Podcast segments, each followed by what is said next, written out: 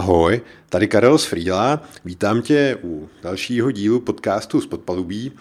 Dnes je tady se mnou u mikrofonu i kolega Honza, náš vrchní puntičkář, ale jinak taky UX designer. Takže uvidíme, jaké to bude ve třech. No a než se do toho pustíme, tak jenom taková rychlá lednová rekapitulace. V první řadě jsme předělali úplně celý horní menu. Je to mnohem líbivější, hezčí, jsou tam nějaký SVG ikonky, efekty a je to taky výrazně líp použitelný na mobilu. Eh, součástí toho jsou i přepracované celé notifikace, kde pracujeme třeba s eh, fotkou těch uživatelů. Celá ta oblast je taky klikací té notifikace, takže je to eh, mnohem příjemnější, mnohem líp se to ovládá, nemusí se tolik číst, kdo třeba tu notifikaci udělal a tak dále. A taky jsme rozšířili apíčko na výkazy, takže když tak mrkněte na apiery, dá se teďka trackovat čas přes API, jakkoliv to vyhovuje. Zamakali jsme i třeba na pozvánkách do Freela, kde umíme rozpoznat, že když pozvete kolegu, klienta a jeho e-mailová adresa nefunguje, třeba jste se překlepli, tak se tam hlásí jako problém, jakože my jsme to prostě nedoručili. Taky jdou napřímo kopírovat ty zvací odkazy jakoby ručně, když to chcete někomu doručit nějak rychleji a tak dál. Tou asi nejhezčí a největší novinkou, co máme teďka hotovou, tak jsou e-maily. Tím myslím to, že si lze u každého to listu vygenerovat nějakou e-mailovou adresu, na kterou když pošlete e-mail, tak z toho vznikne vlastně nový úkol v tom to-do listu. Jo. Z předmětu se vezme název úkolu a celý obsah e-mailu se potom vloží jako nějaký první komentář, včetně souborů a tak dál. No, v lednu taky proběhla akce Sáskaři, kterou jsme organizovali s Petrem Feršmanem. Dorazilo asi 150 lidí, akce se moc líbila. Určitě bych chtěl ještě dodatečně poděkovat STRV za to, že nám pronajali vlastně jejich nádherný kanceláře a během pár dnů vykopneme termín a místo, kde budou vlastně příští sáskaři, když tak sledujte Facebookovou grupu. No, když jsme u těch akcí, tak ještě doporučím jednu únorovou akci, WordCamp, proběhne na VŠE, tam se mi strašně líbí celá ta náplň, jsou tam případovky, jsou tam přednášky, bude tam networking, je tam plno zajímavých jmén jako Karel Filner, Ondra Ilinčev, Borek Bernard, takže vzhledem k tomu, kolik stojí ta vstupenka, tak si myslím, že tam bude hodně slušný poměr cena a výkon. Takže WordCamp na VŠE. No a teď už se asi pojďme pustit do dnešního dílu.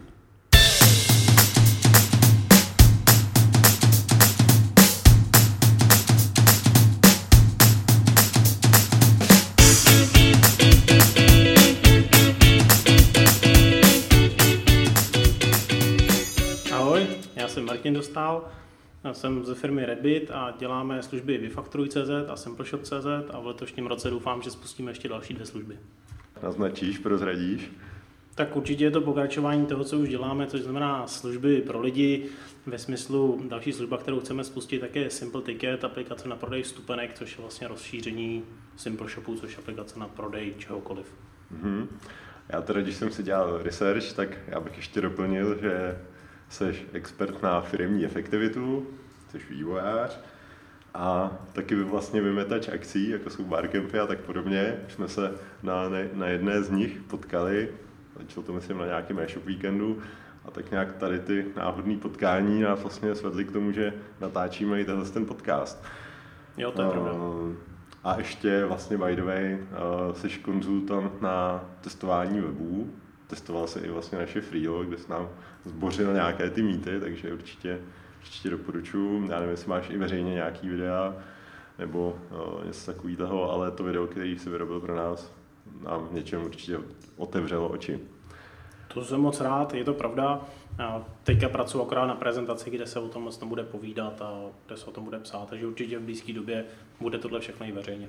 Co tě tady z těch oblastí vlastně vůbec nejvíc baví? Je to takový pestrý, jako od programování až jako jemný testování, jako v podstatě UX. Tak. tak já jsem začal jako programátor, samozřejmě jsem si prošel SEM a UXem a všema těmhle s těma různýma trendama, které byly. No a v současné době z toho programátořiny, z té programátořiny se snažím postupně utíct, protože víc mě baví komunikovat s lidma a hlavně věci vylepšovat. To, co jsem vlastně si uvědomil, že jsem celý život dělal, tak vždycky jsem něco vzal a vylepšoval to což je přesně i ten důvod, proč třeba dělám to testování webu, protože tam vidím že těm lidem, těm produktům dokážu pomoct, dokážu mít myšlenky. Klasicky lidi přes stromy nevidějí les a já jsem ten, co kácí ty stromy. Mm-hmm. To asi můžeme potvrdit, Honzo, co? Co určitě, no. Mě eh, po tom setkání v Barcampu, na Barcampu v Ostravě, eh, mě velice zaujalo, jak eh, ty posíláš ty svoje osobní maily, ty autorespondery, jak ti každý den prostě přijde nějaká, nějaký tip na to, jako jak fungovat líp, co, co třeba odstranit ze svého života pracovního. A by mě zajímalo, jestli ti tohleto, jak ti to vlastně jako funguje, jestli, jestli ti to třeba pomáhá v marketingu, nebo k čemu ti to, jakoby, k čemu ti to je, jako třeba biznisově.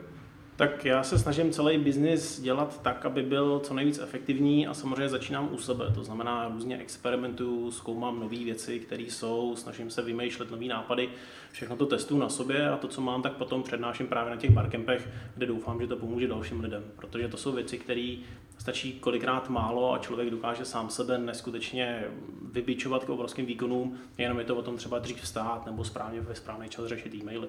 Často to jsou jenom drobnosti. A co se týče těchto těch marketingových věcí, tak zatím je to spíš jakoby hobby, třeba ty autorespondery, který si zmínil, ale časem, až budu v tom ještě víc kovaný, tak eh, samozřejmě i v tomhle tom se budu chtít jako víc věnovat. Takže plánuješ třeba nějaké služby v této oblasti, nebo, nebo spíš je to taková jako automatizovaná nějaká služba, kterou, kterou chceš nějak rozšiřovat, nebo spíš to je jenom vyloženě podpora prostě brandů, nebo... Spíš bych to nazval jako, že to je, že se chci vydat cestou třeba vzdělávání. Vzdělávat ty lidi, ukazovat jim nové možnosti, a to, jestli to pomůže brandu nebo nepomůže, to se uvidí časem. No, já bych možná klidně pro posluchače, jestli vypíchneš nějaký ty svoje typy.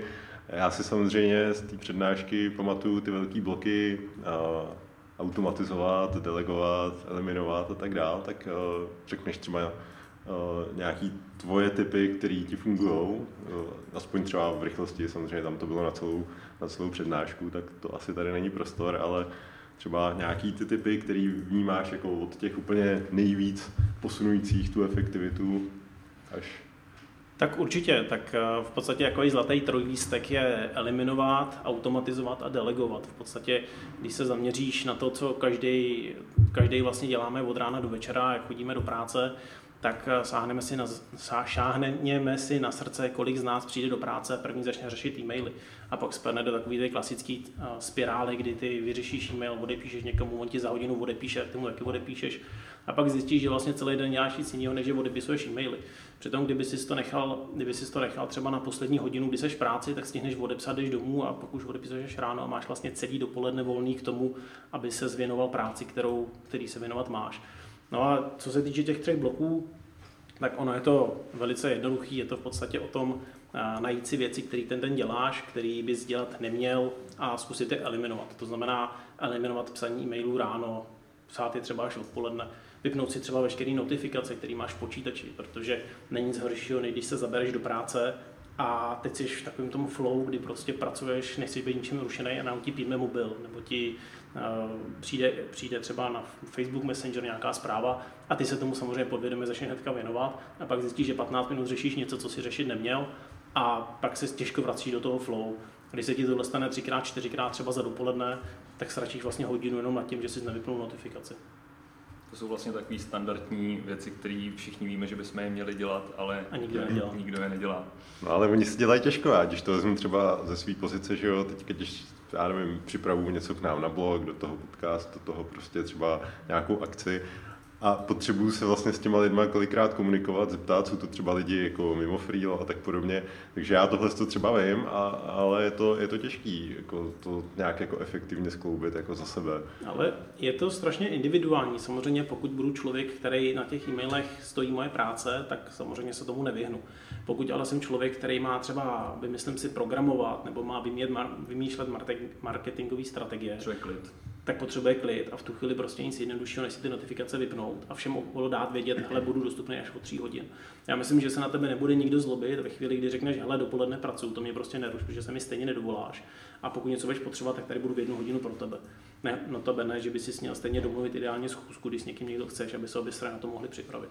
Mně se třeba líbí, tohle řeší uh, výborně Karel Borovička, který má prostě nastavený autoresponder uh, na e-mail, který, když mu pošleš něco takhle ráno, tak on ti automaticky třeba do odpoledne pošle, že prostě dopoledne nepracuje ani neodpovídá. Takže Přesně tak, to je úplně super, je to úplně... Takže ty víš, máš zpětnou vazbu hnedka, ale on proto nemusel nic udělat a vlastně ty maily si přečteš odpoledne a je to jako vlastně vyřešený pro obě strany. Jo. Přesně. Ono dokonce, já jsem třeba začal používat uh, nástroj, který mi umožní odeslat e-mail se spožděním. Ono se to zdá jako hloupost, ale já jsem třeba přišel do práce, teďka jsem měl takovou chvilku, že jsem si dal třeba kafe, nebo já ne kafe, kafe nepiju, ale já jsem si třeba čaj a začal jsem, neměl, nechtěl jsem hnedka nic dělat, tak jsem si třeba odpověděl na e-mail, protože jsem chtěl, ale stejně jsem si nastavil, ať se odešel až ve 4 hodiny, by mi ten člověk neměl šanci odpovědět dřív. Taky občas používám, na, mám na to aplikaci na Macu Spark se jmenuje a ta je skvělá, protože je zároveň stejně na mobilu aplikace a zároveň je i zdarma, takže taky můžu doporučit, jako, že tohle je výborný, že vlastně ty lidi nereagují uh, vlastně na to tvoje hned odeslání, ale reagují až na to spožděné odeslání. I když reagují vlastně oni hned, tak to neznamená, že vlastně se budeme vyměňovat celý dopoledne maily. Přesně tak. A ono to pak má ještě takový jako druhý efekt, když ty vlastně naučíš své okolí, že máš reagovat třeba na maily až odpoledne, tak eh, ve chvíli, kdy si pak na někoho uděláš čas dopoledne, protože to nutně potřebuješ, tak ten člověk je ještě navíc vděčný. Není to o tom, že by tě ty lidi neměli rádi. No a co se týče té tý eliminace, tak tam vlastně můžeš pokračovat, ať už to jsou e-maily, časy, kdy odpovídáš na e-maily, nebo ať už to jsou třeba spousta lidí v práci čte různé novinky, Facebooky, příspěvky a podobné věci, jsou takový žrouti času, který ty bys v podstatě, když je eliminuješ, získáš spoustu času na práci a tohle si můžeš číst třeba večer. Spousta lidí řeší třeba osobní e-maily. Ono by se dalo pokračovat, ale v podstatě celý je to o tom zamyslet se, co všechno v té práci nutně nepotřebuješ a zkusit to prostě na den vypnout. Já doporučuji, zkuste to prostě na týden. Ve chvíli to zkusíš na týden, tak pak zjistíš, hele, vadí mi to, protože ty novinky prostě existují tu potřebu, anebo zjistíš, hele, měl jsem spoustu času. Já když jsem tohle to zkoušel, tak jsem vlastně za jeden měsíc, kdy jsem opravdu striktně to držel bod po bodu, tak jsem zjistil, že jsem dokázal dělat tolik práce, co předtím za půl roku. A to si nedělal srandu. Jenom protože vlastně jsem každý den nedržel hmm. jenom pořád v ruce telefon a nechával jsem to na hodinu denně. A ono se říká, ten měsíc je dobrá doba, ono se říká totiž, že na trvalý návyk ti stačí tři týdny. Jo. Takže, takže no. jako ano, no, jak říkám, je to jak, jak kdy, no. si to otestovat za ten týden a pak, pak třeba za ty tři týdny už, už si zvykneš úplně. Já bych se možná trošku přesunul eh, k těm Martinovým projektům, protože eh, mě by třeba zajímalo, jak to děláte v Simple Shopu. Eh, zkus nám říct něco, třeba zkus to představit, komu konkurujete, co je, co je pro vás, co je vlastně jakoby core tohohle produktu, projektu. Tak my jsme Simple Shop začali dělat hlavně za účelem toho, že jsme chtěli lidem pomoct co nejjednoduše nastoupit vlastně do online prodeje. Protože dneska spousta lidí, kteří chce začít prodávat, tak oni řeší to, přes co budou prodávat, jak budou dávat e-maily do své e-mailové databáze, jak budou vlastně, jak celý ten proces udělat a hlavně spousta jako netechnicky zdatných lidí řeší technikálie a na tom často ani nezačnou prodávat, protože půl roku pak je to přestane bavit, pak už nemá jak prodávat. Simple Shop jako takový vznikl jako all-in-one řešení, kdy člověku stačí jedna služba, která, kterou on si vlastně nainstaluje na svůj web, zjednodušeně řečeno, a v tu chvíli má všechno a může se věnovat tomu prodeji. A co se týče konkurence, tak já ani nevím, jestli nějakou konkurenci máme, protože ono samozřejmě je tady spousta nástrojů, který taky dokážou dělat webový formuláře, který dokážou dávat e-maily do mailových nástrojů, ale každý, je, každý z těch nástrojů je nějakým způsobem specifický a nemá to všechno dohromady. To, co my se vlastně snažíme dělat, je, eh, pokud chceš prodávat, vem si tady Simple Shop, začni prodávat a pak už si řeš svůj marketing, protože všechno máš vyřešený. A jestli máš rád tenhle mailový nástroj nebo tenhle mailový nástroj, tak je to jedno, protože dneska jich podporujeme sedm. Ale a typicky teda u vás si vaši službu teda koupí kdo? Kdo je váš typický zákazník? Jsou to hodně infopodnikatelé, nebo jsou to lidi, kteří mají třeba do 20 produktů kteří hmm. vlastně ještě nepotřebují e-shop, ale zároveň chtějí prodávat. Ono totiž výhoda třeba Simple Shopu oproti e-shopu je hlavně v tom, my jsme dělali měření na, na vlastně u jednoho zákazníka, který měl i Simple Shop, i e-shop a ukázalo se jako obrovská výhoda, že on prodával pokladny. A ve chvíli, kdy to prodával přes e-shop, tak ty lidi k němu přišli, viděli pokladnu, hodili do košíku, šli pryč. Ale na tom Simple Shopu, tím, že to je prodejní formulář, tak on se musel ke každému to produktu rozepsat. A ono to působilo tak, že on není jenom prodejce těch pokladen, ale že těm lidem dokáže i pomoct. Což vlastně v tu chvíli mělo ten efekt, že ty lidi tomu víc důvěřovali a víc nakupovali a plus navíc si na tom udělat upsell, jakože tu pokladnu ještě navíc nainstaluje těm lidem, že jim nějakým způsobem připraví a vezme si za to třeba, já nevím, tisíc korun, něco. A on vlastně ve výsledku na tom našem řešení vydělal daleko víc peněz, protože to nebyl zase jeden z x e-shopů. Hmm. Já třeba ten Simple Shop, promiň Karle, že skáču do toho, uh, Simple Shop vnímám jako, že to je vlastně prodejní web, Jo, že vlastně vím, vím, já říkám takhle, jak to vnímám. Jo. Jasně. To znamená, že vlastně ten člověk jakoby díky tomu Simple Shopu um, má jakoby pořešenou celou tu legislativu. Jo, to znamená, že mu jako vysta- že vystavíte ty faktury, to, co prostě jako musím řešit uh, jako e-shopář, jo, ale zároveň si to můžu nasadit na nějaký svůj jako malý web. Jo, jestli, jestli mi to třeba rozbije, jestli to je blbost, jo, ale takhle to vnímám.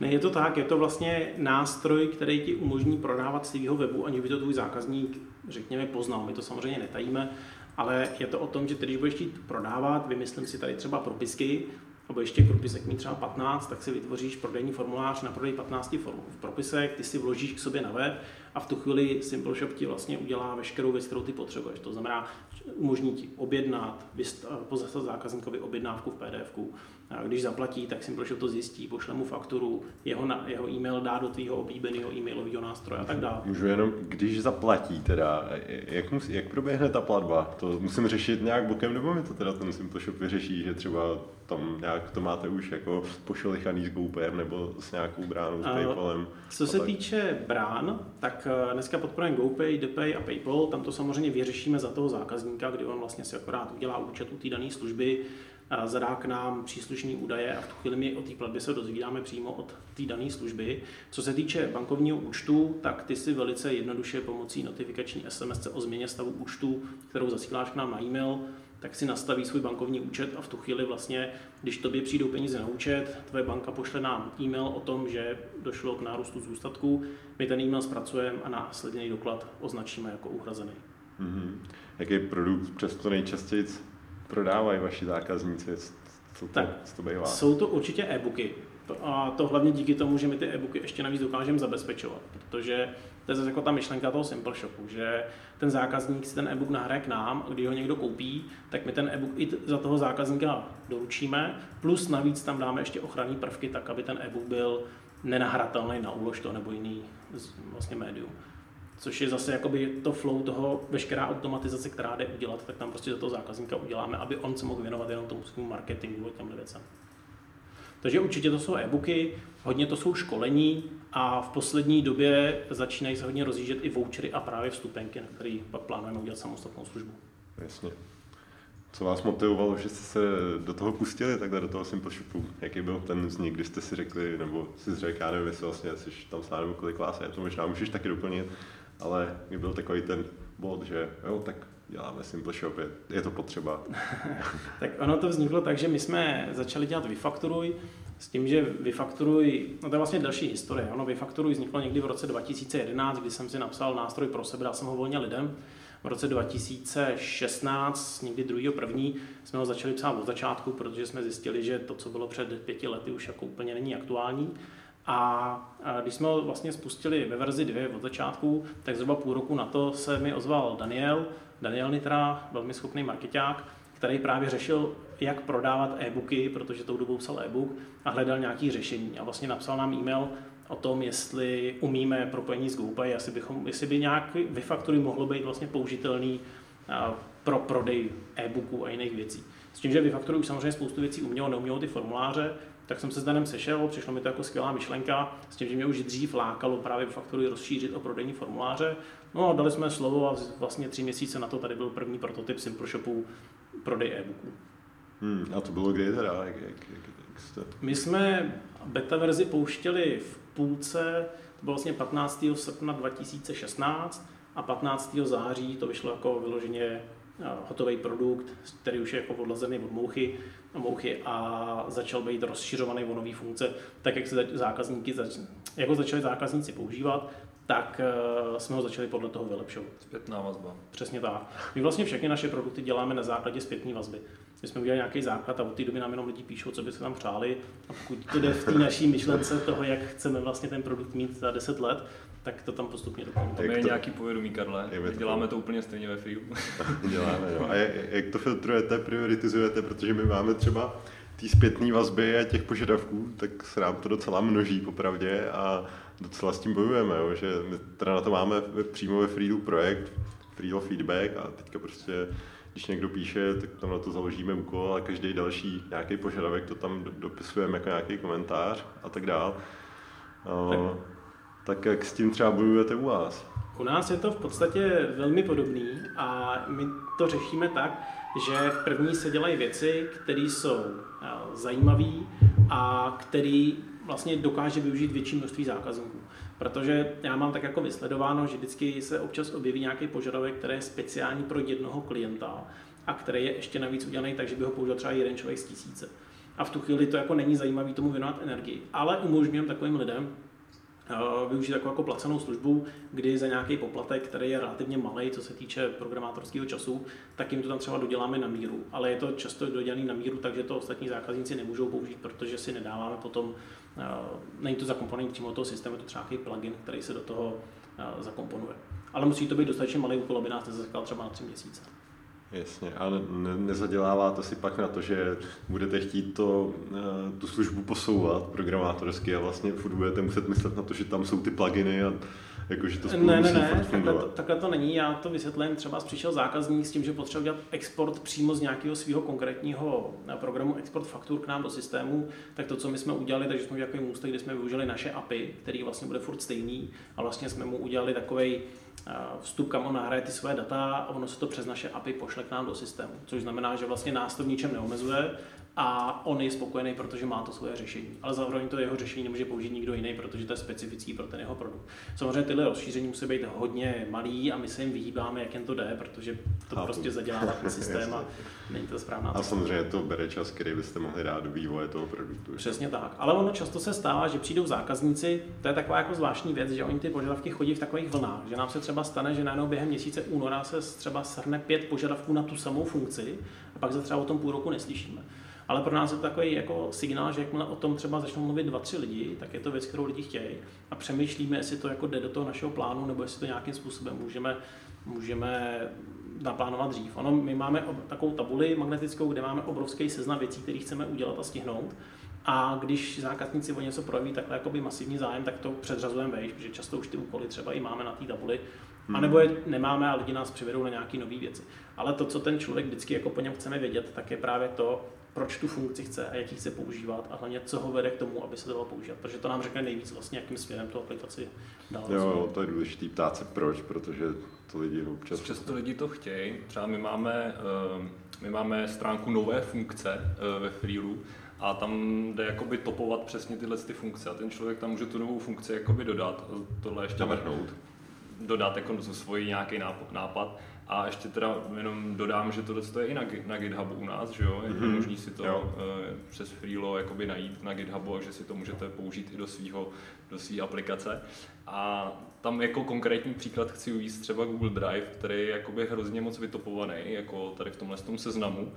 A když se těch lidí ale zeptáme, jako jak by to chtěli používat, jakým způsobem by to chtěli s tím Google Drivem to Freelo propojit, tak oni často jakoby vůbec netuší, jak by jim to vlastně mohlo pomoct v té jejich práci, jo, protože ono dost často stačí, že tam jakoby vloží ten odkaz toho Google Drive a to je vlastně to, co jim to jako jasně mohl by se tam načítat třeba jako nějakým způsobem jako líp ten snippet nějaký googlovský nebo něco, ale, ale když... Ten procházeč souborů prostě, který vybírá ten soubor, jo, ale, ale je, to, je to možná daleko komplikovanější, než prostě z druhého tabu si skopírovat ano. odkaz na ten dokument. No, takže když se ptáme přesně na to proč, abych se k tomu dostal zpátky, uh, tak to přesně na to proč je důležité se hodně ptát, protože ty lidi často jako ani nevědí, proč by to tam vlastně mělo být, nebo proč by to tam chtěli. No. Hmm. Jinak naše, naše priority, ještě když vlastně řešíme tady to, to občas sepisujeme do takového Excelu, tak tam třeba ještě právě, když je ta věc jako malá, jako hodně rychlá na udělání, tak, tak je třeba jako pro nás svým způsobem je, je o něco vejš, než když by to mělo být něco, co, na co se zasekáme na dva měsíce, pak řešíme prostě, i když třeba současní zákazníci by to nemuseli, ale je to třeba otevření nějakých nových možností, nových trhů, nebo prostě jako typicky to byl třeba nějaký překlad nebo něco tak velkého, že víme, že teď to asi jako nepoužije 90% lidí, ale otevírá nám to nějaký dveře a, a posouvá tady ty možnosti. Zjednodušeně no. máme několik sloupců, eh, eh, do kterých si dáváme to, ohodnocujeme a podle toho to posouváme vejš a níž. A podle toho. Máme samozřejmě roadmap, kterou no. máme veřejně a, a těm lidem dáváme jako jasně najevo, co opravdu dělat budeme a kdy asi přibližně to bude. No. Mně se to vaše řešení hrozně líbí. My totiž už někdy zhruba tři čtvrtě roku plánujeme, že právě takovýhle hlasovátku uděláme taky, s tím, že řekneme, že každý měsíc tu funkci, která se vyhlasuje, tak prostě uděláme jednu z nich a že necháme lidi jako rozhodovat. Ale ono přes je to jakoby složitý jako vyhovět těm lidem. A my třeba tyhle ty vaše malé úkoly, jak jste tady zmínili, tak u nás to řešíme tak, že máme tzv. pětiminutovky. Pětiminutovka znamená 15 minut programátorského času což často znamená, že se vejde do půl hodiny programátorského Což to bývá, že pak za dva dny je hotová. A to právě, to Včera právě... jsme tady taky takovou pětiminutovčičku měli, když jsme ladili, že můžeš poslat do freela úkol e-mailem tak přesně to už měla být jenom taková pětiminutovčička. A, byli to, a, byli, a řešili jsme vlastně, jak jsou v e-mailech takový ty odpovědi a odpovědi a odpovědi a jsou odsazený takovou tou větší než, jo, taková jo, ta závorčička. No tak jenom tak na pět minut, aby jsme to převedli, jako že se tohle to odmaže a že to bude zanořený jako, jako v citacích, jo. Hmm, tak to byla taková celodenní pětiminutovčička, ale tak podařilo se. To, to, jsem trošku přerušil, protože... To se často ne. No a my právě to řešíme tak, že máme vlastně úkoly rozdělený na nějaký podněty ze zákaznické podpory, což jsou věci třeba, že zjistí, že se něco někde nefunguje tak, jak by úplně mohlo tak to jsou věci, které samozřejmě řeší nejdřív. Pak jsou pětiminutovky, na které je vyhrazený čas. Já jsem ho měl dřív odpoledne po jedné hodině, což mi úplně jako nefungovalo. Takže teďka to řeším tak, že když přijdu do práce, já chodím do práce klasicky mezi 7 a 4 na 8 a já se snažím do 8 hodin se věnovat těmhle pětiminutovkám, protože stejně ráno, když se člověk rozjede, nechce se mu dělat nic velkého, nechce uvařit ten čaj a tak, tak eh, já prostě vím, že ráno si vezmu pětiminutovky a prostě jedu a co, co stihnu to ráno, tak stihnu. A ono se stihnou třeba z jedna nebo dvě. Ale výhodou toho je, že vím, že prostě každý ráno se vezmu tenhle malý úkol, který mi jako nastartuje a pak už odpoledne se jedou věci. Třeba dopoledne máme vyhrazený čistě na vývoj, který je interní, protože kdybychom tak neměli, tak se nikdy nic nestihne. A odpoledne potom na zase řešení nějakých věcí, ať už to je něco ve firmě nebo nějaký podněty zákazníků nebo něco podobného. Ale máme vyloženě vyhrazený čas, což je zhruba tři čtvrtě hodiny, hodinu každý den, kde se věnujeme právě těmhle pětiminutovkám, tak aby se to všechno jako zvládalo. Ale ty pětiminutovky jsou super, jo. Oni tady ty přesně ty malé věci, když se dělají pravidelně, tak to udělá velký přínos, když to posčítáš pak každý den jedna pětiminutovka za celý rok, tak je to 365 pětiminutovek. A nehledě na to, přesně tak, a nehledě na to, že to má ještě obrovský vliv u těch zákazníků, protože nám často něco napíšou, no to je právě to spadne do té pětiminutovky a ty, když jim druhý den odepíšeš, že to máš jako hotový, že jsem to udělal, tak oni jsou jako šťastní a o to víc ti potom fandějí a bojují za tebe. A jsou spokojení, takže to je prostě win-win na obě strany. Hmm. Ale a ještě se zeptám teda na váš tým, tak eh, vy teda jste všichni jakoby eh, pohromadě fyzicky, nebo jste remote, nebo jak to děláte? A kolik no, vás taky je samozřejmě? Je to půl na půl. Ono, ty začátky, teďka, teďka už je to dobrý, protože nás v týmu je zhruba sedm, a ty začátky byly těžké, protože my jsme třeba v tom 2016, když jsme začali přepisovat Vyfaktoruj, tak jsme byli dva programátoři zavření doslova v ložnici a tam jsme prostě každý den dělali 12 hodin denně, pomalu bez pauz. A bylo to takový ostrý. Ale my jsme tak jako mohli do kanceláře, ale zhodnotili jsme, že když budeme jako baráčku někde prostě zavřený a budeme tam prostě kutit na 4 metrech čtverečních, taková klasická garážová firma bez garáže, tak nám to vyhovovalo tak jako nejvíc. Jednak se ušetřili náklady, za druhý tam byl takový nějaký domácí prostředí, manželka nám vařila v obědy, tak to bylo takový fajn. No a pak jsme postupně, vlastně v minulém roce jsme v půlce roce šli do kanceláře a dneska to máme tak, že eh, manželka moje Editka tak opustila eh, svoji práci, začala vlastně od půlky roku pracovat výhradně jenom pro naší firmu, což eh, je úplně super, protože ona je neskutečný plánovač. Já si neznám většího plánovače, než je moje manželka, takže já všechny úkoly, které se takhle dostávají do firmy, tak deleguju na ní a ona plánuje, kdy si co má dělat a mě se tím uvolnilo strašně moc času.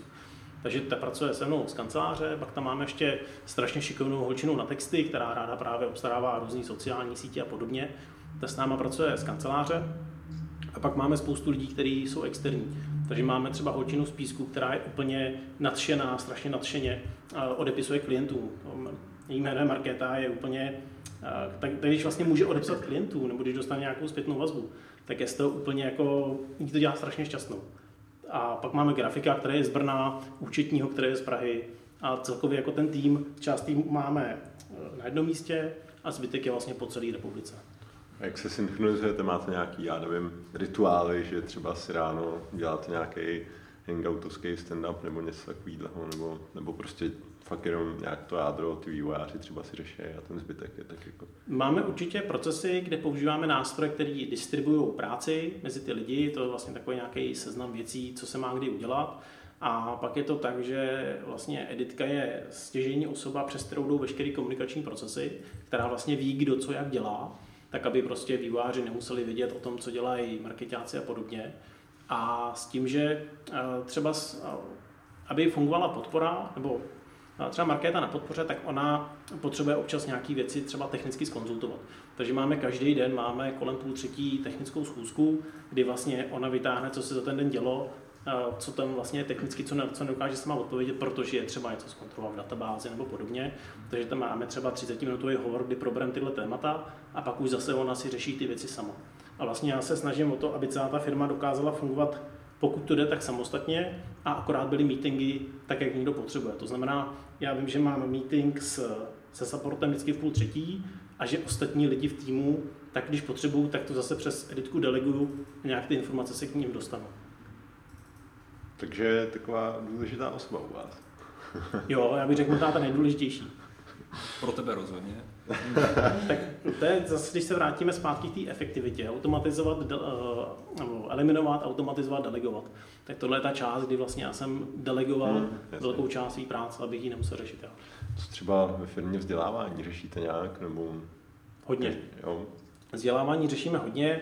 A tam nejvíc jako asi vzděláme z různých knížek nebo nějakých eh, videonávodů, videotutoriálů a podobných věcí. S tím, že právě zase to míří k té edice, která vlastně ona eh, hodně čte. Ona vlastně, jeden z těch, jak jsem říkal na začátku, že doufám, že v tomhle roce vypustíme čtyři produkty, tak ten čtvrtý by měl být právě o vzdělávání. A tím, že ona hodně vzdělává, nebo ona hodně čte, tak ví, který knihy se jako hodí komu jako přečíst. Takže vlastně je takový nepsaný pravidlo, že u nás každý jako čte knihy, které se jako k němu hodí a plus samozřejmě různé články, které vycházejí, už to jsou zahraniční nebo český, tak aby to vzdělání tam bylo. Samozřejmě vzdělání nemůže bohužel zabrat jako většinu času, takže je to často i třeba po víkendech nebo po sobotách, nedělích. Já třeba sám se snažím každý večer před spaním, tak si buď to přečíst kus knížky, anebo poslechnout jeden, dva podcasty. Hmm. Výhodou těch podcastů je, že se dají zrychlit třeba na jeden na půl rychlosti, takže pak člověk během podcast, který trvá půl hodiny, tak poslechne za 15 minut a, nebo za 20 minut a urá spát. No a když jdeš spát, tak co ti pak ráno tahá z postele? Máš nějaký svůj vnitřní důvod, nějakou motivaci, co tě ráno vykopne v těch tak, 6, 7 nebo kolik vlastně stáváš, když chodíš tak relativně brzo? Tak já jsem, já jsem noční tvor, takže pro mě ty rána jsou vždycky těžký. A potom, co zazvoní budík, tak jsem vždycky takový jako mírně nešťastný. A asi nejvíc, co mě tahají z postele, tak je právě manželka, která mě upozorní, že je třeba dovízt děti do školky. No a když jsou děti třeba nemocní, tak je to horší, tak ta produktivita ranní jde samozřejmě dolů. Ale vlastně já s tím ranním vstáváním, já s tím trošku bojuju, protože uh, není to prostě pro mě přirozený, ale já třeba si uvědomím, že čím dřív se dostanu do práce, tak tím je to prostě lepší v tom, že člověk udělá nejvíc, protože asi tady všichni víme, že hmm. mezi ranní hodinou a desátou je největší klid a už se to začne valit. No a ještě se vrátím, eh, když teda takhle hodně čtete, vypíchnu bys nějaký knížky třeba, co ti utkvěly hlavě, ať už tím, že jsi si je přečet, nebo že si je chválili kolegové, nebo máš teď na, na mysli nějaký, nějaký třeba tři top knížky, co bys jako určitě doporučil, že je dobrý přečíst? Ono hodně záleží, jak člověk už je, řekněme, vzdělaný nebo kolik toho přečet, protože v každé fázi člověkovi pomůže něco jiného. Na začátku to může být klidně knížka Bohatý chudý táta, když člověk neví vůbec nic. Když je potom dělá třeba SaaS aplikace jako my, tak určitě si myslím, že knížka, kterou by si měl každý přečíst, tak je od Simona Simka Začněte s proč. Je knížka, která jakoby ukáže, proč by člověk měl ty vlastně věci dělat, jak by nad nimi měl přemýšlet. Ale zase člověk musí být ani trochu připravený. Kdybych ji četl v 15 hmm. letech, tak bych ji nepochopil. No a pak knížka, pokud člověk chce pracovat sám na sobě, tak je určitě od Timothy Ferrise čtyřhodinový pracovní týden, která vlastně vůbec není o tom, jak pracovat 4 hodiny týdně, ale jak si právě uspořádat čas a jak nakládat se s tím, co vlastně celý den děláme, tak aby člověk zvládl co nejvíc věcí za co nejméně času. Mm-hmm. Mě by hele ještě zajímalo, uh, když máte takovýhle vlastně ryze český produkty, nebo jako ambici teďka pouštět další nový vlastně v podstatě asi český produkty, tak jestli máte třeba i nějaký zahraniční ambice? Chtěli bychom, ale já to nechám ještě odležet, protože zahraničí je takovým způsobem specifický. A já, když jsem se o tom zjišťoval informace, tak český trh je nějaký a zahraniční trh je úplně jiný. A bude jiný v Polsku, bude jiný v Německu, bude jiný v Rakousku, bude jiný v Americe. A myslím si, že jít do zahraničí, tak eh, je to o tom prostě sehnat si člověka, který ten daný trh zná a zná ho dobře, aby tam mohl začít fungovat. Takže já určitě jako mám výhled třeba minimálně se Simple Shopem jít do zahraničí, ale myslím, že to nebude dřív jak za rok nebo za dva. Mm-hmm. A když takhle mluvíš o tom českém trhu, že, že ho znáš, jak třeba probíhá marketing, jak, jak, vy, jak vy prodáváte, jak se snažíte prorazit, co je, co je nějaká ta vaše cesta? Co, co vám funguje? Tak. Co nám funguje? Tak uh, u nás, ano, třeba konkrétně s tím Simple Shopem, tak tam je to těžký v tom, že to je specifický produkt pro specifický lidi. A nám tam nejvíc funguje komunikace na sociálních sítích, kdy my opravdu jsme v těch skupinách, snažíme se těm lidem odpovídat, když řeší nějaké problémy. A naše ještě taková politika je, že my nikoho do ničeho nenutíme. Proto třeba Simple Shop má sedm nástrojů typu vyber si, který ti vyhovuje.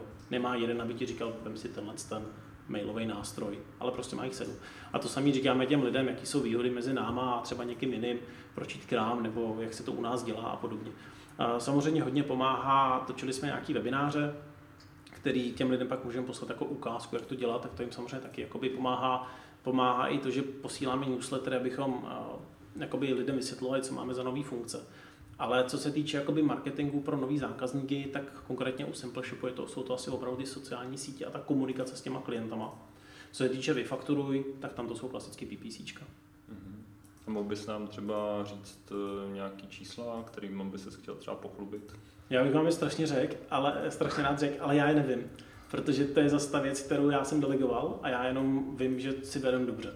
Jo, takže nějaký třeba procentuální růst víš, nebo ani to se nepamatuješ třeba meziroční? V aktuální, tak uh, aktuálně vím, že třeba na Vyfakturuj, takže každý měsíc se registruje kolem 600 klientů, s tím, že zhruba těch 10% se stává platícími zákazníky, což je, uh, což si myslím, že jsou výsledky, které určitě jako můžeme zlepšovat.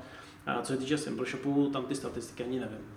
Hmm. A díky tomu, že vlastně tyhle věci řeší někdo jiný, tak já se můžu soustředit na ten, vlastně na, ten, na to, co potřebuju a nemusím koukat na číslo. Tam asi bude možná ta konverze o něco nižší, ne? protože mi přijde docela 10% jako docela úspěch na to, že do tady těch v podstatě služeb se lidi registrují s tím, okouknu, jaký co je a tak dále, jestli by mi to vůbec vyhovovalo. Že? Tak se spíš na to koukat eh, z pohledu našeho freela, který je... Ne, já se, já, se, já se na to koukám z pohledu, tak jako třeba taky, jako když jsem svojí přítelkyni ženě pomáhal hledat fakturační nástroj, tak taky jsme se prostě rekli do třech a Ono, Vidíš, zrovna já jsem šel teda na doporučení celkem najisto a, a úplně jsem takhle neskoušel. A tak ona má zase jiný priority, že jo, zase, takže jsem říkal, zkus tyhle tři a vyber si, který si ti bude, jako, tak no. Tak. Ono to je, je to přesně tak, jo. Spousta lidí jdou najisto, protože na doporučení nic jiného neskusej a pak se diví, že existují lepší nástroje a spousta lidí právě to vyzkouší. Třeba máme vysledovaný, že kolikrát se stane, že ten zákazník se k nám registruje a na něco čeká. A pak klasicky teďka třeba na nový rok, když oni ukončí účetní období, tak teďka máme obrovské registrace od lidí, kteří se registrovali třeba v srpnu. Takže ono se to jako i blbě měří, pokud člověk nemá třeba, nevím, pětiletou prostě historii, protože ty zákazníci opravdu, třeba dneska my jako hodně detailně sledujeme, odkud ty zákazníci k nám přišli, nebo snažíme se sledovat. Takže opravdu jsme schopni vyhodnotit, že třeba ten zákazník teďka, co k nám přišel, tak už u nás byl ale třeba před půl rokem a snažíme se jako hledat důvody, proč ten zákazník zrovna až teďka přišel, abychom zase tomu jako mohli ten produkt vylepšit. A jak hledáte tyhle důvody? A jak to, jak to je analyzujete? Jo. Hm. Prostě těm lidem se zeptáme, nebo ptáme se, nebo teď, když je vlastně nový rok, tak tam je to jednoduchý, že jo, vlastně ukončený závěrky. S některými zákazníky máme vyloženě dobrý vztahy, že nám i kolikrát telefonují a povídáme si s nimi, jak kdybychom se znali 10 let. Tak to máme podobnou zkušenost s některými. Jo, jo, taky určitě. Tam... Jsme právě i zakládali freelo komunity na Facebooku, kde nám lidi opravdu píšou třeba i co se jim jako nelíbí, líbí, nebo i třeba si o tom tam jako povídáme, diskutujeme, jo, jakože říkáme svoje důvody, proč to tam třeba nemít a tak. A to je super. Je to prostě konverzace, není to vyloženě jako diktát. Hmm. Ale jinak s, tím, s tou atribucí uh, těch marketingových kanálů jako docela bojujeme, teda musím říct, jo, protože lidi prostě přijdou, teďka různý zařízení, regnou se, pak tam běží nějaký triál a rozklíčovat opravdu, který kanál je pro nás jako nějak hodně důležitý, nebo který nám vodí ty nejvěrnější zákazníky, tak uh, s, tím, s tím bojujeme. A zatím nám ani nikdo nedokázal pořádně tohle to. Jako... Tohle bude podle mě věčný ladění a, bude, no. a jako nedá se to úplně podle mě jako nastavit a pak v tom jet jako dlouho, takže to prostě věčně je nějaká iterace a, a furt jako se musí podle mě zkoušet, nebo aspoň takhle to vnímám já. Já si myslím, že tohle je takový jako nevyhratelný boj, protože nám se třeba často stane, že k nám přišel zákazník, my ho máme třeba, že přišel přes PPC, ale pak se ukáže, že vlastně on nás viděl třeba sedmkrát na Facebooku jako reklamu a na základě toho si zadal naše slovo do, do Google například a přišel k nám. A to se zjistí právě, když ten člověk s náma začne komunikovat. A to je právě třeba úžasný, že já pak někam přijedu, s někým se bavím a ten člověk říká, no já už jsem vás přestal na tom Facebooku vidět, vy už asi nic neděláte. A teď člověk říká, aha, tak mu přestal fungovat remarketing. No, no tak, přesně. ale tomu vysvětlovat nebudu, to by bylo na díl, no. ale už tu chvíli vlastně já pak kouknu, že zjistím, že tam je přes PPC, ale on přitom vlastně sledoval ten Facebook. Takže ono, já na to mám takovou teorii, že sice se to nedá změřit, ale všude, kde ty můžeš být vidět, tak je to super. A je už jedno, jestli to bude Facebook, nebo ať už to budou PPC, nebo ať už to budou nějaký podcasty, webináře, nebo právě ty barcampy, kde můžeš s lidma si povídat. A samozřejmě tak. nejvíc se mi jako osvědčilo to, že když ty klienti jsou spokojení s tím naším produktem a oni nás doporučují, což je super, že teď, když to už vůbec nezměříš teda tohle. To už vůbec nezměříš. A dá se to měřit právě jedině tak, že my, jak jsme v těch skupinách, tak mi se strašně líbí, že ty lidi, co už nás vyzkoušeli, tak nás potom doporučují těm dalším lidem, což je strašně super. A vždycky je takový jako hřejivý pocit u srdíčka. Je to krásný, když prostě vidíš, že máš nějaký ty ambasadory, no, který vlastně neplatíš, ale oni, oni vlastně budují, za tvoj, budují prostě tu důvěru že jo, za tebe. No. Přesně tak. A pak ještě ten druhý efekt, to, že vidíš, že ty klienti jsou fakt spokojení a že jim tím produktem pomáháš. To je prostě úplně já třeba nevím, jak to máte kluci vy, ale mě vždycky jako nejvíc, eh, nejvíc mě naplňuje to, když někdo vlastně vidím, že mě jako třeba pochválí ten produkt, že vím, že mu to pomohlo. Řešíme problém hmm. prostě a pokud ty vyřešíš ten problém a jsou šťastní, tak jsi šťastný taky, že Samozřejmě jako všichni nějakou tou naší službou nebo tou aplikací, kterou děláme, řešíme nějaký problémy v každodenním životě těch lidí, jo. takže se to hmm. taky snaží, neděláme to prostě jinak, je to, takhle to je prostě a ty lidi za to zaplatí v tu chvíli, kdy jim prostě ten problém řešíš, kdy kdy jim to dává tu hodnotu. No. Takže to neděláme vůbec jinak. Podle mě to tak by měl mít úplně každý, kdo poskytuje uh, software as a service. Přesně tak, tady to, mě se právě, když jsem jako začal, začal zakládat tyhle ty software jako služba uh, produkty, tak mě lidi od toho trošičku zrazovali, že s je pak spousta práce se zákazníkem a tak dál. A ono paradoxně právě to, že to člověk dělá pro ty lidi, tak toho na tom nejvíc jako baví a naplňuje. To, že člověk jako udělá novou funkci, tak když nikdo nevypl, jako nevyužije, tak ti to nic nedá, že jo? Ale když prostě pak vidíš, že ty lidi to fakt používají a jsou, prostě jim to pomůže ušetřit zase třeba nějaký čas, tak je to... Ono jako je s tím strašně moc práce, ono to, to jako třeba pak indikuje, že ta služba není úplně tak dobrá třeba z pohledu nějakého UX a, a tak podobně, jo? že čím víc podle mě je zatížená ta podpora, tak eh, to taky něco indikuje, nebo když se dokola na něco ptají, tak to jenom značí, že něco není udělané dobře. Ale jinak samozřejmě je to služba, není to jenom o tom, že běží ten, ta aplikace někde na nějakém, na nějakém serveru a tak dále. Takže ta služba k tomu je potřeba, jo, ale pokud je ta podpora až moc přetěžovaná, to taky není dobře. No je to právě, že my třeba k tomuhle přistupujeme tak, že ve chvíli, kdy přijde nějaký dotaz na podporu a ten dotaz se třeba zopakuje po druhý, po třetí, tak v tu chvíli nastává proces, kdy my opravdu se jako sejdeme a začneme přemýšlet, proč ten člověk takhle nad tím přemýšlel a co můžeme udělat jinak, aby se to dalším nestalo. Hmm. Takže nám se třeba díky tomu tomu opravdu ty problémy, které se řešily před rokem, tak dneska už vůbec nejsou, dneska jsou jiný, s někam posunutý a ty zase postupně eliminujeme. A vlastně můj takový cíl je, aby lidi zákaznickou podporu ani nepotřebovali. Hmm. To je vlastně důvod, proč my jsme nechali i třeba telefonní číslo, ať nám může kdokoliv zavolat. Protože jsme prostě věříme tomu, že nám ty lidi nebudou muset volat. No, jsme u těch problémů, tak mě napadá, co nějaký tvoje fuck upy, Martine, co jsi zažil během podnikání nebo při vývoji tady těch systémů. Tak určitě nějaký byly. Eh, já ani nevím, jestli to byly fuck upy, protože vždycky z toho byly nějaký poučení, kterých se pak ukáže, že to je vlastně jako super, že se ta věc stala. Já třeba to, co mě jako mrzí, že jsem třeba neudělal jinak, tak eh, je to, že vlastně Vyfakturuj tady už vzniklo v roce 2011. Já sám jsem něm vystavil 1. 1. 2012 první fakturu a v tu chvíli jsem to dal lidem jako používejte si to chceš a už jsem se tomu víc nevěnoval. Což je škoda, protože ten produkt mohl být po čtyři roky prostě někde jinde. Místo toho jsem se k tomu vrátil prostě po čtyřech letech, kdy jsme to udělali celý znovu. Takže to je taková jako věc, která, kterou bych třeba jako udělal jinak. A z který plně poučení, že pokud něco chceš dělat, tak to začni dělat hned a neodkládej to kvůli jiným, jiným příležitostem. Jinak jako co se týče fuck no vím, že třeba jsme, když jsme spouštěli Simple Shop, tak jsme dávali tříměsíční období, abychom nalákali lidi, No a pak jsme zjistili, eh, že vlastně tříměsíční období zdarma je úplně k ničemu, protože... Protože už lidi nevědí ani po třech měsících, že to vlastně vůbec jako zkoušeli. Opravdu se to skvěle vyhodnocuje potom. Víme o tom svoje, teda, teda jenom dvouměsíční, ale to už je hodně dávno. No, my jsme to právě dělali s tím, že to spouštíme, tak aby jako, když tam budeme nějaké chybky a podobné věci, a ono se pak ukáže, to je vlastně úplně jedno, pak se ty lidi jako divili, že mají vlastně něco platit. To jsme říkali od začátku, že to bude placený a, a takový. Takže teďka máte nějaký triál nebo vůbec nemáte? Nebo... V tuhle chvíli není na Simple Shopu triál, protože on není potřeba. Tam vlastně člověk, on platí vlastně 5%, až když něco uhradí. Je to zase jo. v rámci nějaké férovosti. Takže on si to může nastavovat klidně rok, protože mm-hmm. když mhm. nic neprodá, tak nic tak neplatí. Chápu. Hm, to je docela fér. To je fér, to se mi líbí, asi přes vás něco prodám. Nám ti vizitku. Super. Hele, mě ještě na závěr uh, napadá, jsme se bavili o kolínském barkempu, tak s jakou myšlenkou se rozhodl organizovat a na co se můžeme těšit, jestli zaznačíš? Tak já mám barkempy hrozně rád a ono to vzniklo právě tak, že volala mi před Vánocemi kamarádka Endis, která dělá právě plzeňský barcamp a jeho český barcamp a ještě spoustu dalších akcí.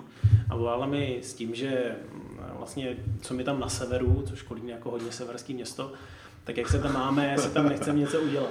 No a jsem jí vysvětlil, že já jsem takový člověk, který jako lítá ve vzduchu a že bych klidně něco uspáchal, ale že manželka, která k tomu má právě tak jako hodně co říct, protože samozřejmě to nebudu dělat sám, tak ona je tak, která je při zemi a uvědomuje si ty všechny složitosti, které s tím souvisejí a že musí přemluvit jí, abychom něco jako dělali. A protože prostě sám to nedám a když do toho půjdu, tak samozřejmě se celým svým týmem je třeba to naplánovat a ona je právě ten plánovač. No tak holky spolu chvíli povídali, načež z toho vzešlo teda, že Barkem Kolínský uděláme, ale uh, ta myšlenka, já bych nechtěl, aby to byl další barcamp, který je klasická barcampová lajna typu dvě místnosti přednášky a té party a konec. Chceme tam udělat nějaké věci, které budou víc eh, nechci, nevím, jestli říct ino, inovativní, ale spíš, aby tam byl třeba i meeting room, kde se lidi můžou setkat, kde si fakt jako reálně můžou pokecat, kde můžou si vyměnit kontakty, aby tam byly prostě přednášky, které budou ale ne to, co je na všech barcampech, ale aby byly nějakým způsobem zajímavý. Jo, aby třeba když eh, Pavel Unger, tak eh, aby nepovídal o SEO, kde povídá všude, ale aby povídal třeba o rumech, který má rád. Nebo aby to bylo takový nějakým způsobem takový jako víc hravý. Aby to bylo pro všechny. Samozřejmě bude to malý barkem, protože Kolín je malý město, bude to barkem asi pro 200 lidí. Já v tom Nymburce rozhlásím, ale to tam naženem. No jo, tak se asi možná pomalu budeme chýlit ke konci, nebo tě ještě něco, Karle, napadá, co bychom chtěli z Martina dostat? Asi, asi se chýlíme ke konci. A možná bychom teda mohli říct, už máme naplánovaného dalšího hosta na příště, nebo nemáme? Máme naplánovaného hosta na příště. Příště jedu vlastně na Ostrava a budeme si povídat s Danielem Gamrotem. Poděkujeme Martinovi a moc děkujeme. příště naslyšenou. Příště a moc děkuji, že jsi mohl přijít a snažíme, aby to